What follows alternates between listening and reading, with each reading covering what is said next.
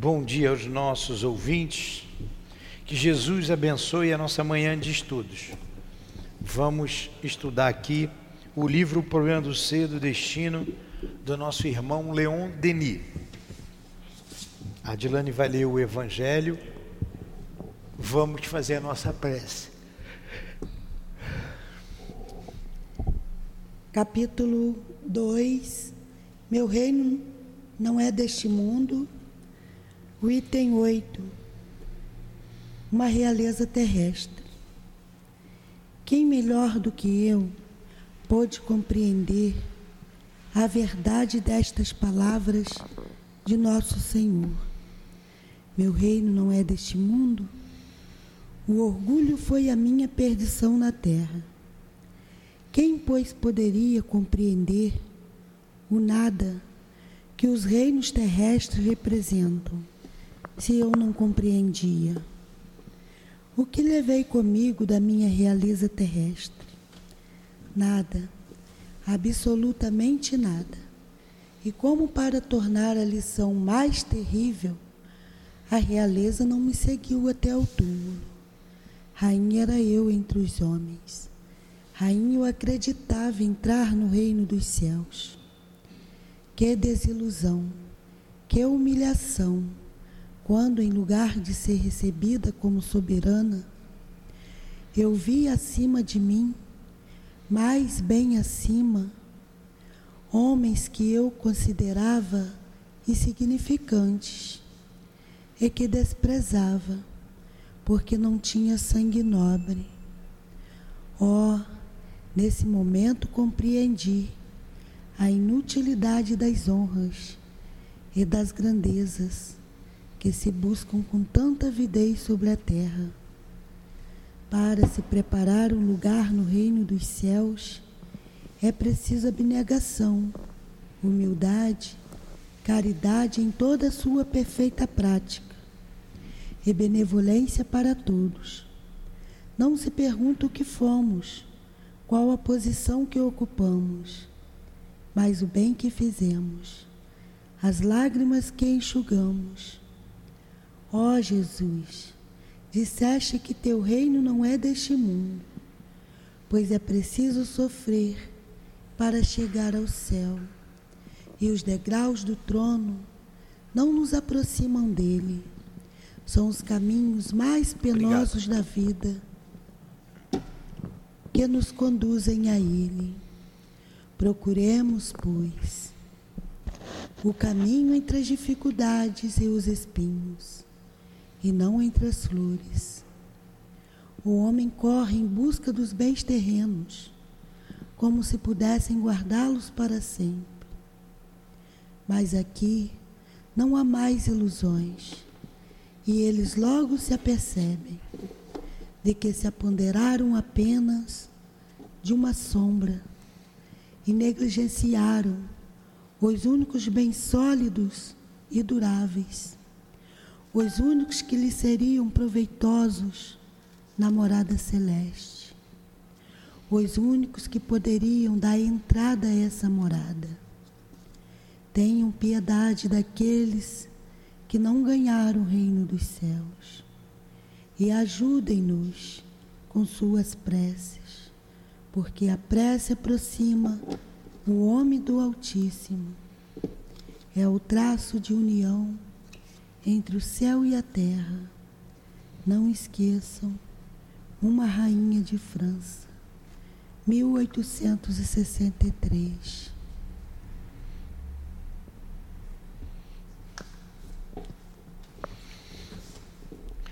Mestre Jesus, amigos espirituais, dirigentes desta casa de amor,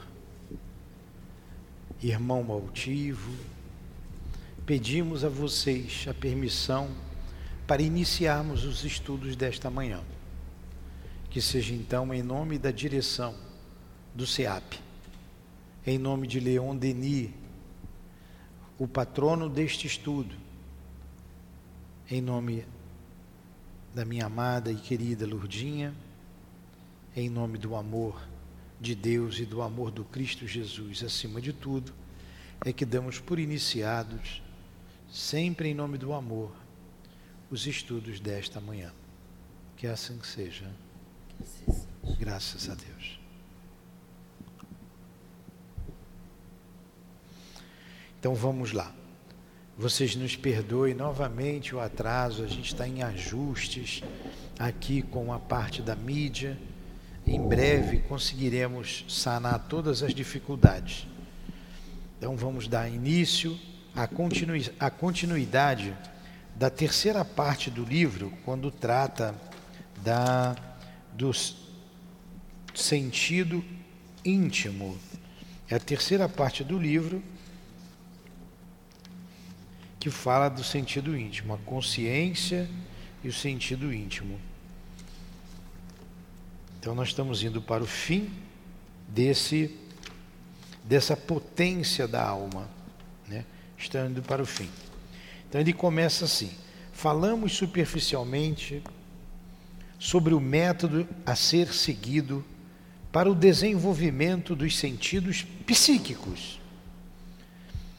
Consiste em isolar-se em certas horas do dia ou da noite, em suspender a atividade dos sentidos exteriores, em afastar de si as imagens e os ruídos da vida externa. Então ele está dizendo aqui, ó, semana passada nós estudamos sobre a mediunidade, que Leon Denis classificou como o sexto sentido, o sentido íntimo. Então ele tá, como ele começou aqui a dizer, ó, falamos superficialmente sobre o método, mas também falou nos outros estudos o método a ser seguido para o desenvolvimento dos sentidos psíquicos, dos sentidos da alma, como a intuição, a inspiração e demais eh, sentidos, percepções da alma, a clarividência e tantos outros. Então ele deu aqui uma orientação, a gente se isolar em certas horas do dia ou da noite e concentrar-se em si mesmo, fazer uma introspecção, isolando-se da vida exterior, né, dos ruídos, das imagens. Continua, Dilane. A coisa, a coisa é possível mesmo nas condições sociais mais humildes, em meio às ocupações mais comuns. É necessário, por assim dizer, voltar-se para si mesmo e, na calma e no recolhimento do pensamento, fazer um esforço mental para ver e ler no grande livro misterioso que existe em nós. Nestes momentos, afastai do vosso espírito tudo que é passageiro, terrestre, mutável.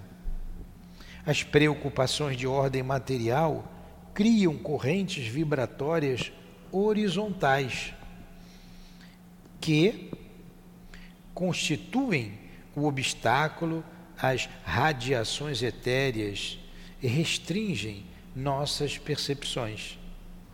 Olha que coisa interessante. Quando você. Isso é possível em todas as condições sociais, das mais humildes. Você se isolar, você pode fazer isso lá na sua casa. Ou à noite ou de dia, tirar um momento, alguns minutos e calar o pensamento para as coisas exteriores, para o mundo, para as necessidades imediatas do físico, do corpo físico, tais como problema de dinheiro, problemas financeiros, problemas de relacionamentos, enfim. E você buscar fazer silêncio, para você desenvolver a percepção da alma. É assim que você desenvolve a percepção da alma.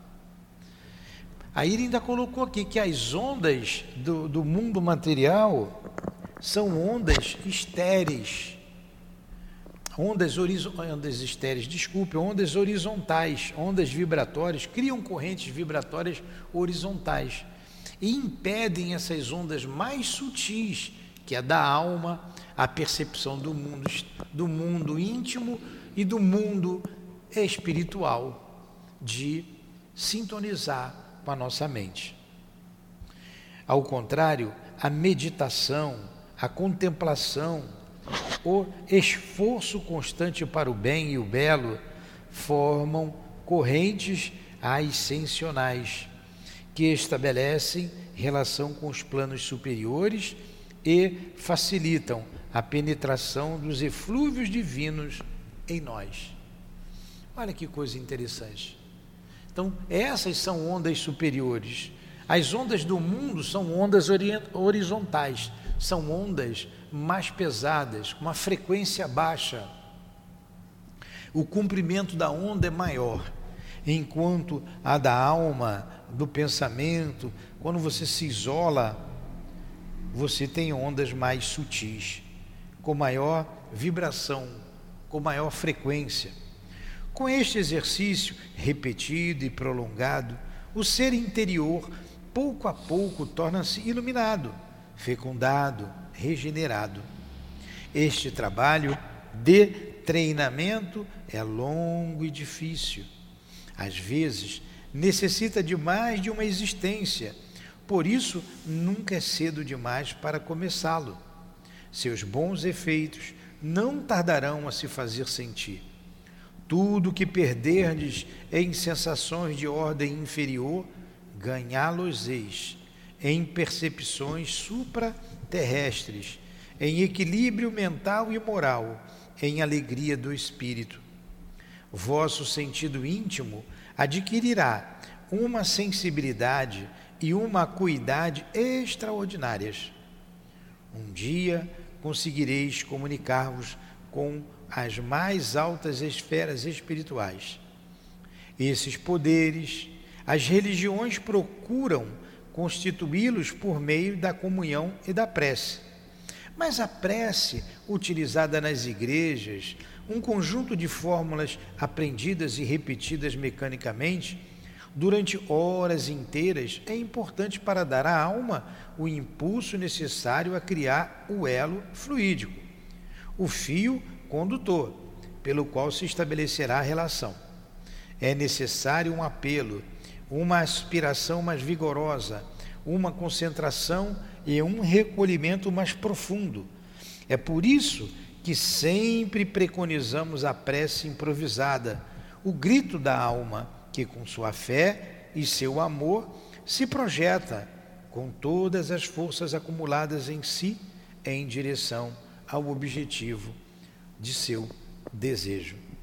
Então, olha só, que coisa boa, bonita que Leão Denis está nos trazendo aqui. Está nos ensinando como desenvolver a percepção da alma. É no silêncio, é no recolhimento, é na meditação, é na introspecção que a gente exercita o espírito. Mas isso não se dá de uma hora para outra. Isso pode levar até encarnações. Então, nunca é cedo para começar. Nunca é cedo, a gente tem que começar. Se eu não conseguir agora, na, na próxima vida, será mais fácil.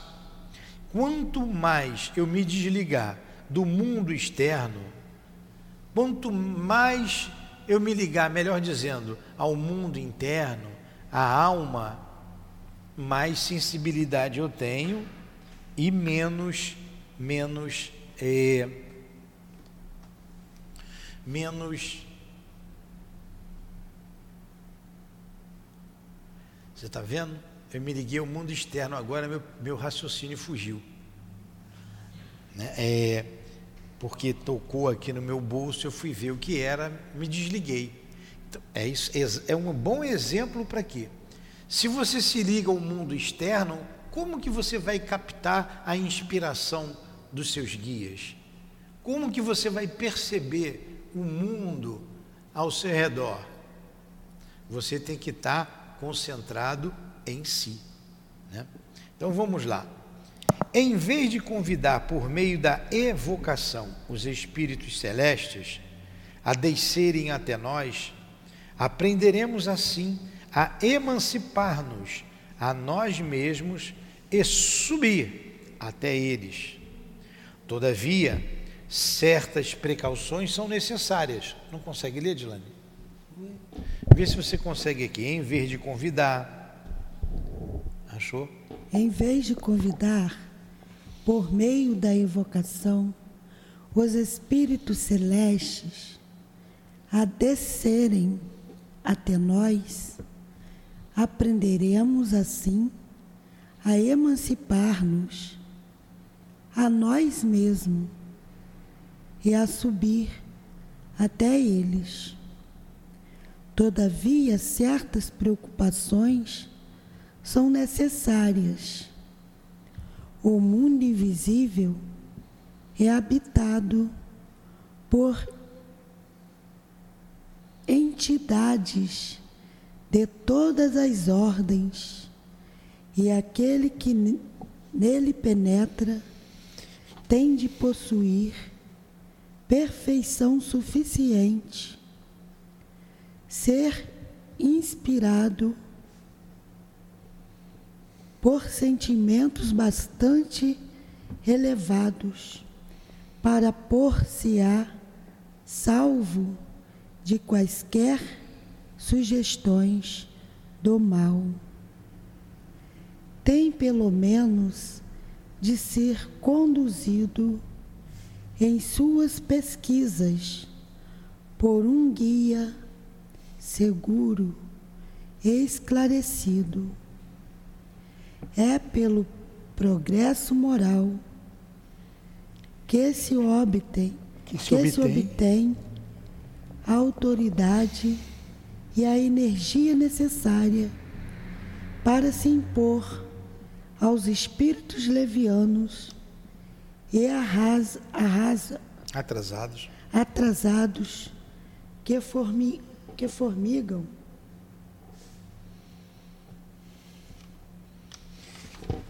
Em torno de nós. Que formigam em torno de nós. A plena posse de si mesmo, o conhecimento profundo e equilibrado das leis eternas preservam-nos do, dos perigos, das armadilhas, das ilusões do além e disponibilizam-nos os meios de controlar as forças atuantes no plano oculto. Muito bem. Então, olha o que ele está dizendo aqui, Jussara.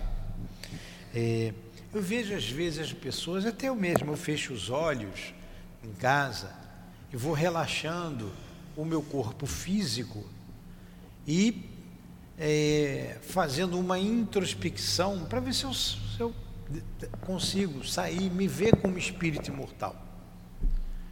Aí você corre os perigos do mundo invisível, porque o mundo invisível ele tem os espíritos bondosos e tem os maus espíritos.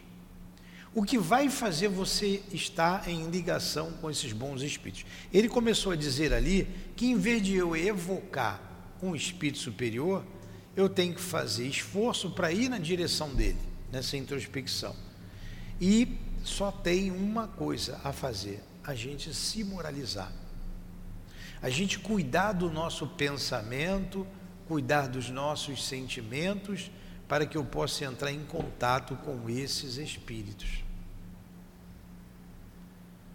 Eu preciso fazer isso, eu preciso me moralizar, eu preciso estar vigilante. Porque senão eu saio do corpo e vou para onde? Vou ao encontro daqueles inferiores como eu. É, é um exercício diário, é um exercício diário. É, eu achei muito importante isso que ele falou aqui. Porque a gente tem que ter as precauções. Você não pode simplesmente, a gente vê muito, até na internet, viagem astral. Aí a pessoa vai sair do corpo. Ela faz lá o exercício que eles indicam, você sai do corpo. Você vai para onde? Quem é que está te secundando ali? Então é necessário fazer uma prece. É necessário você ter os cuidados. Porque esse mundo invisível são as diversas ordens de espíritos que nele habitam. Imperfeitos, bons espíritos, né? superiores e, e, e, puro somente Jesus. Aí ele colocou bem aqui, ó, a gente tem que ter a perfeição suficiente para estar salvo das sugestões do mal, porque pululam em torno de nós. Somente o progresso moral que nos dá essa autoridade. E isso é uma luta constante, é a minha luta, é a luta de todos nós. A gente se colocar é, acima desses espíritos, como ele colocou aqui, ó, levianos e atrasados que formigam. Vocês já viram formiga? Formiga não anda um montão de formiga junto? Quer dizer, formigam em torno de nós. Só é se elevando moralmente.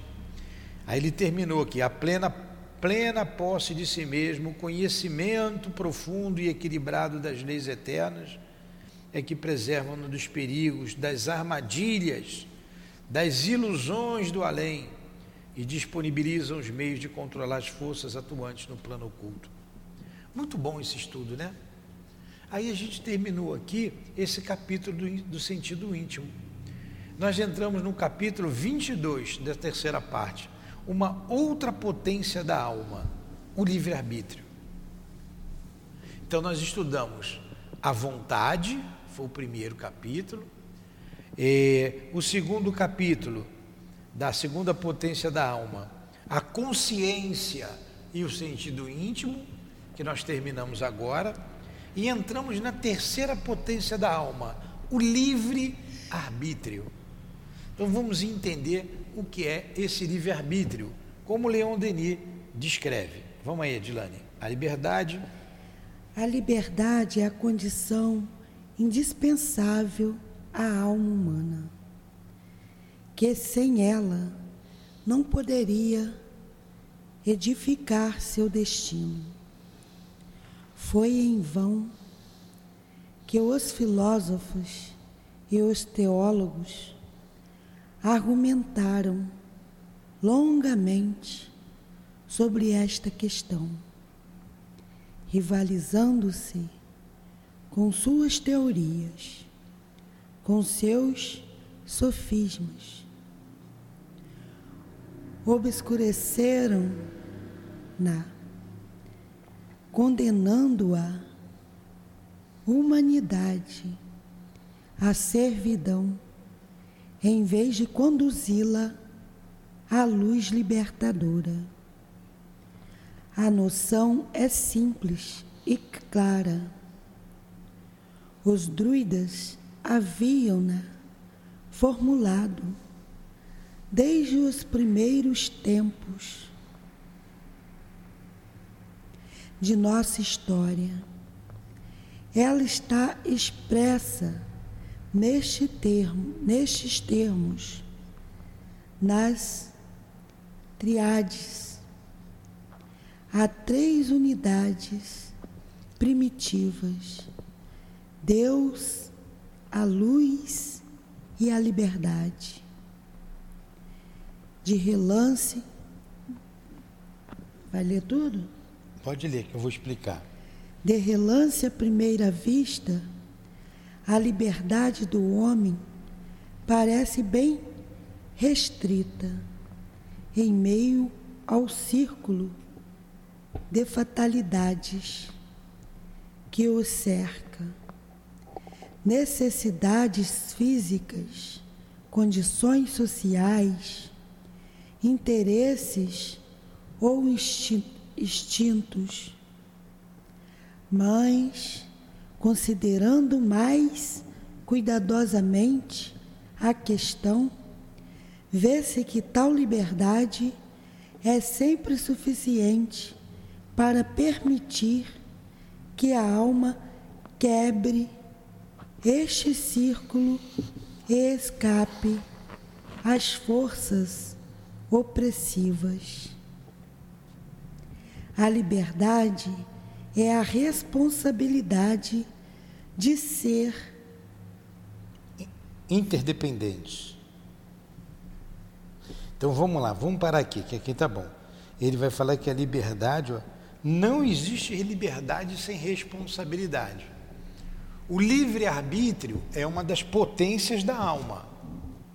O livre-arbítrio é uma das potências da alma. Então, como ele diz aqui, ó, a liberdade é a condição indispensável da alma humana.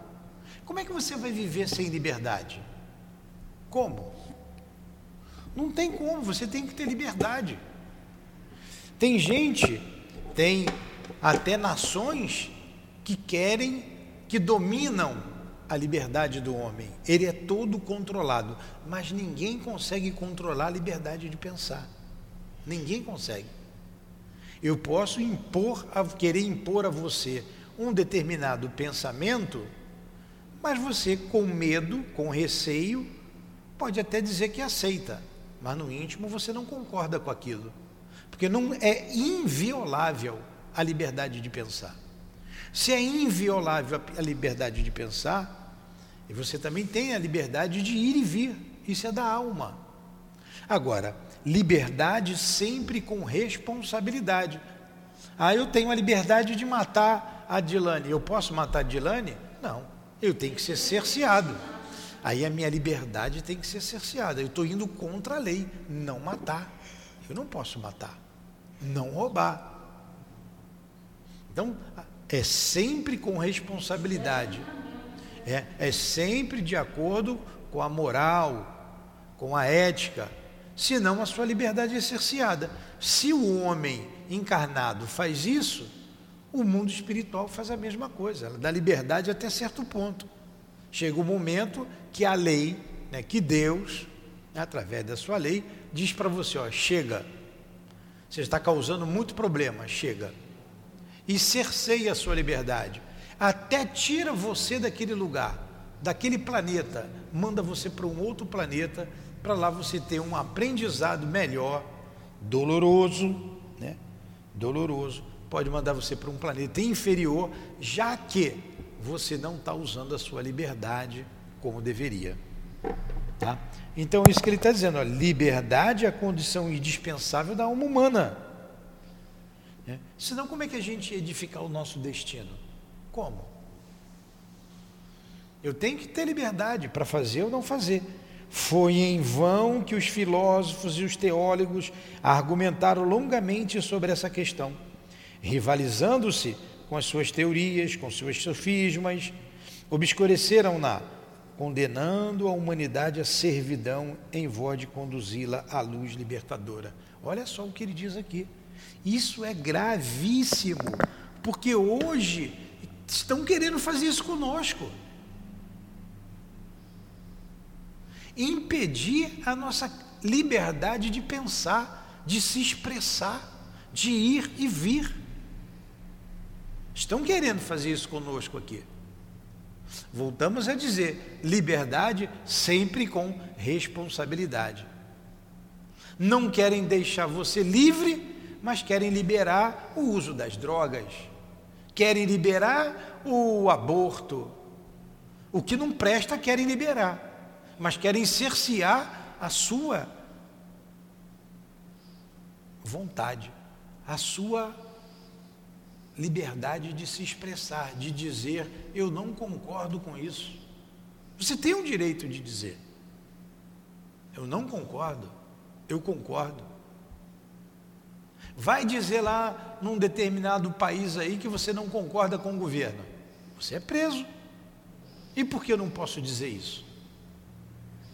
E numa casa espírita, nós temos liberdade, sim, mas temos que agir de acordo com as normas, com as regras. Mas essas regras não podem cercear a sua vontade. Se você não se enquadrar, você sai. Então, como ele diz aqui, isso aqui é simples, é claro, a noção é simples e clara. Ele vai falar dos druidas. Quem eram os druidas? Eram os sacerdotes celtas. Os druidas haviam na formulado desde o princípio, desde os primeiros tempos de nossa história. Ela está expressa nos termos das tríades, a três unidades primitiva: Deus, a luz e a liberdade. Então os druidas apareceram ali, conta a história, aproximadamente há 800 anos antes do Cristo, naquela redondeza chamada, naquele local chamado é, Gália, que compreendia a França, Irlanda, Escócia, Grã-Bretanha. Então as tribos celtas migraram para ali e ali naquela região chamada Gália, formando ali os gauleses, eles passavam os seus ensinamentos na forma de tríades. As tríades, nada mais, tríade vem de três, né? Como ele colocava aqui três tópicos para facilitar você gravar aquelas orientações. Não era a base da escrita, era tudo falado. E o responsável por isso eram os druidas, os sacerdotes, que também eram educadores. Então, por exemplo, Deus, ó, é, há três unidades primitivas. O que, que é uma unidade primitiva? Porque vem primeiro, que é a base de tudo. Ensinavam lá os druidas. Deus, o ser supremo, a luz e a liberdade. E quem não gosta de liberdade? Tranca você dentro de casa. De relance, à primeira vista, a, prim a liberdade do homem parece bem restrita em meio ao círculo de fatalidades que o cerca. Necessidades físicas, condições sociais, interesses ou instintos. Mas considerando mais cuidadosamente a questão, vê-se que tal liberdade é sempre suficiente para permitir que a alma quebre este círculo e escape às forças opressivas que, que ele está dizendo aqui? Como é que você vai falar em liberdade se acontecem na vida determinadas fatalidades? Aí você tem que compreender lá com o livro dos Espíritos a questão da liberdade e da fatalidade. A fatalidade, fatalidade, fatal, é aquilo que tem que acontecer, que você não pode mudar. Fatalidade. Isso é uma fatalidade. Por exemplo, vou reencarnar no Brasil. Você reencarnou no Brasil, você é brasileiro. Você não. A sua nacionalidade é brasileira. Você não vai mudar isso, é fatal. Vou reencarnar no Brasil e serei homem. O sexo é fatal, você é homem. Você é mulher. Então, essas fatalidades condição social, é o gênero da prova. Aí eu preciso passar por uma prova que se tornará fatal e todas essas fatalidades são consequências do meu livre arbítrio, como espírito que sou. Então, como espírito imortal, eu tenho livre arbítrio, escolho. Então, determinadas coisas que acontecem conosco que se torna uma fatalidade, na verdade foi fruto do meu livre-arbítrio, que se tornou fatal. E, ademais, as coisas comezinhas da vida, o dia a dia, você escolhe. O tempo inteiro você escolhe. Você escolheu botar essa blusa aí da Mini, né? Você escolheu. Você só tem essa blusa, Jussara? Você só tem essa blusa aí da Mini? Você escolheu. Você podia colocar outra, não podia? Livre-arbítrio seu. Livre-arbítrio. Você usa o livre-arbítrio o tempo todo. A liberdade e a responsabilidade do ser são interdependentes e aumentam com sua elevação. São interdependentes, independem uma da outra. A liberdade e a responsabilidade são interdependentes. Quer dizer, é, são interdependentes, quer dizer, não é que independe, uma depende da outra. Qual a liberdade que o Cristo tem? Qual a liberdade que eu tenho? Olha a responsabilidade do Cristo. Olha a minha responsabilidade. Então, liberdade acompanhada sempre da responsabilidade. Liberdade com responsabilidade. É a responsabilidade do homem que faz sua dignidade e sua moralidade. Sem ela, ele seria apenas uma máquina cega, um joguete das forças ambientes. A noção de moralidade é inseparável da de liberdade. Olha aí. A condição de moralidade é inseparável da liberdade. Então, a moralidade vai te dar uma liberdade. Olha, olha a moralidade de Jesus. Olha a liberdade de Jesus. Quando você tem um homem que é, é marginal, está né, à margem da sociedade, o que, que a polícia faz? A lei prende, porque ele está usando mal o seu livre-arbítrio. Tem que ter responsabilidade, ele não pode sair por aí fazendo o que ele quer. Ah, mas eu não tenho a liberdade? Você tem a liberdade, você está agindo mal, você está roubando, você está matando. Aí dizem lá aquelas mulheres: Eu sou dona do meu corpo, eu quero fazer o aborto. Você não pode, isso é um crime. Isso é um crime, isso é irresponsabilidade. Você não sabe as consequências disso, você ignora as consequências, mas todo mundo sabe que é crime. Ah, mas eu não quero engravidar, então se preserva.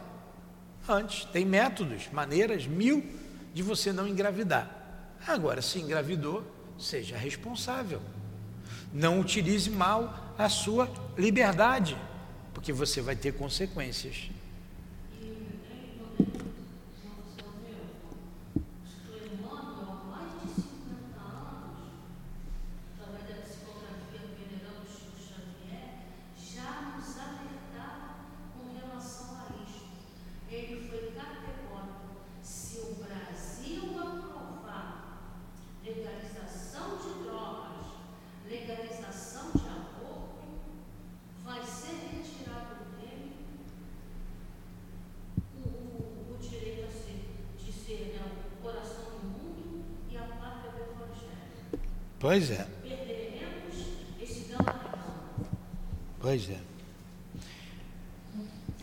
Responsabilidade é estabelecida pelo testemunho.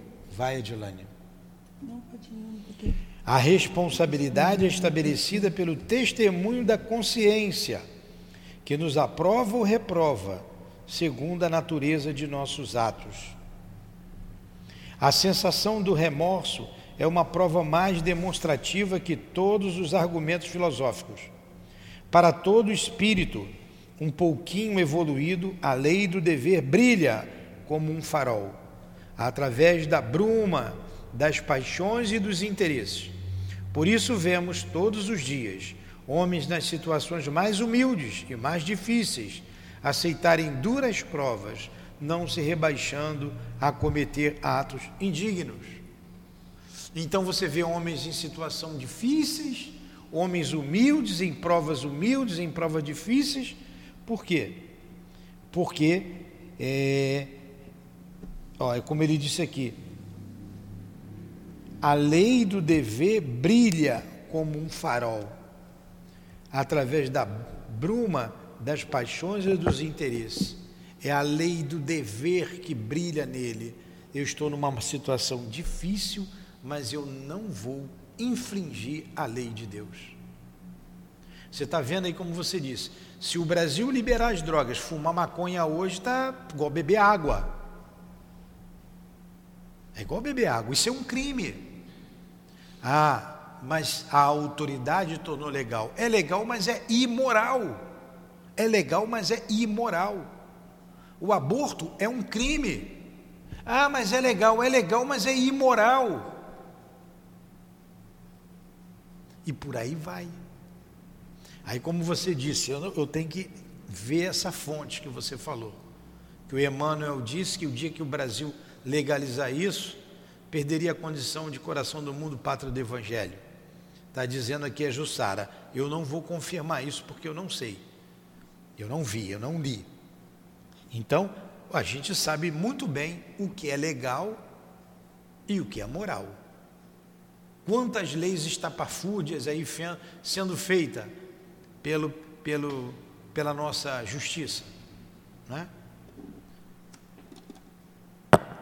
Quantos, quantos espíritas, usando a sua liberdade de maneira equivocada, para dizer que Kardec precisa ser atualizado, para que Jesus precise que Jesus precisa ser atualizado.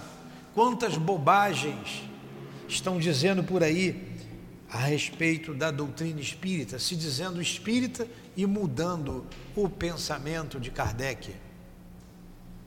Então, tem um limite. Né? Aí dá a liberdade, mas tem a consequência.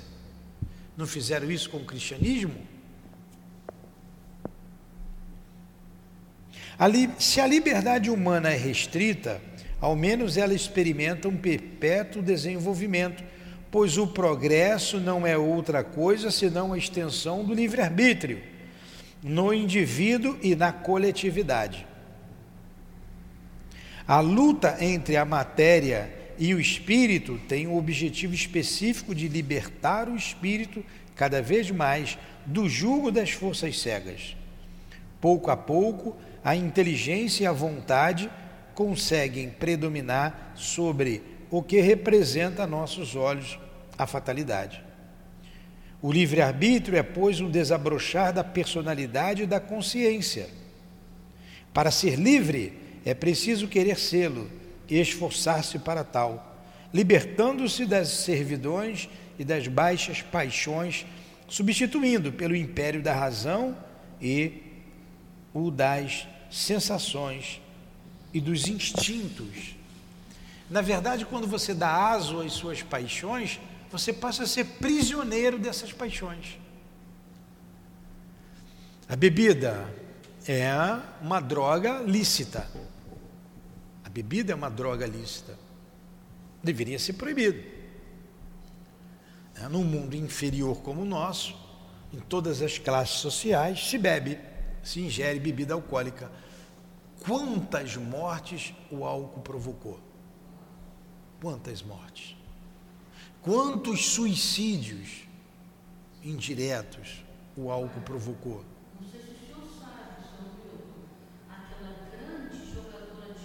Sim, se suicidou. Então.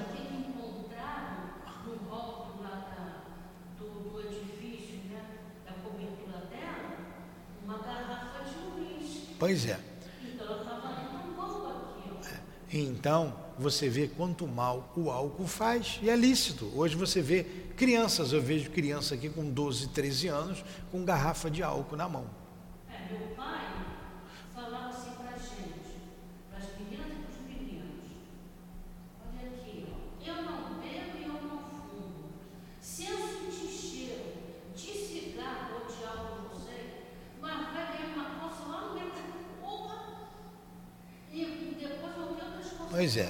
era a educação antiga, né?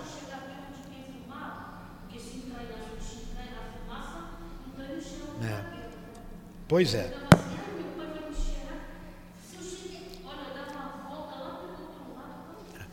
Então vamos lá. O livre-arbítrio, vou ler de novo, é, pois, um desabrochar da personalidade e da consciência. Para ser livre, é preciso querer sê-lo e esforçar-se para tal, libertando-se das servidões e das baixas paixões, substituindo pelo império da razão o das sensações e dos instintos. Então, isso é um trabalho contínuo. O livre-arbítrio é uma potência da alma, está em todos nós. Agora, você desenvolve isso com a razão. E, de novo, não há liberdade sem responsabilidade. Você deixa suas filhas ir para a rua para fazer o que elas querem? Não. Pô, ninguém deixa. Você vai, é seu filho, você educa. Você pode deixar ir a uma festa, a um passeio com os amigos, mas você orienta. Ó, cuidado. Tem tal hora para chegar em casa. Quando os pais deixam soltos, depois vai chorar.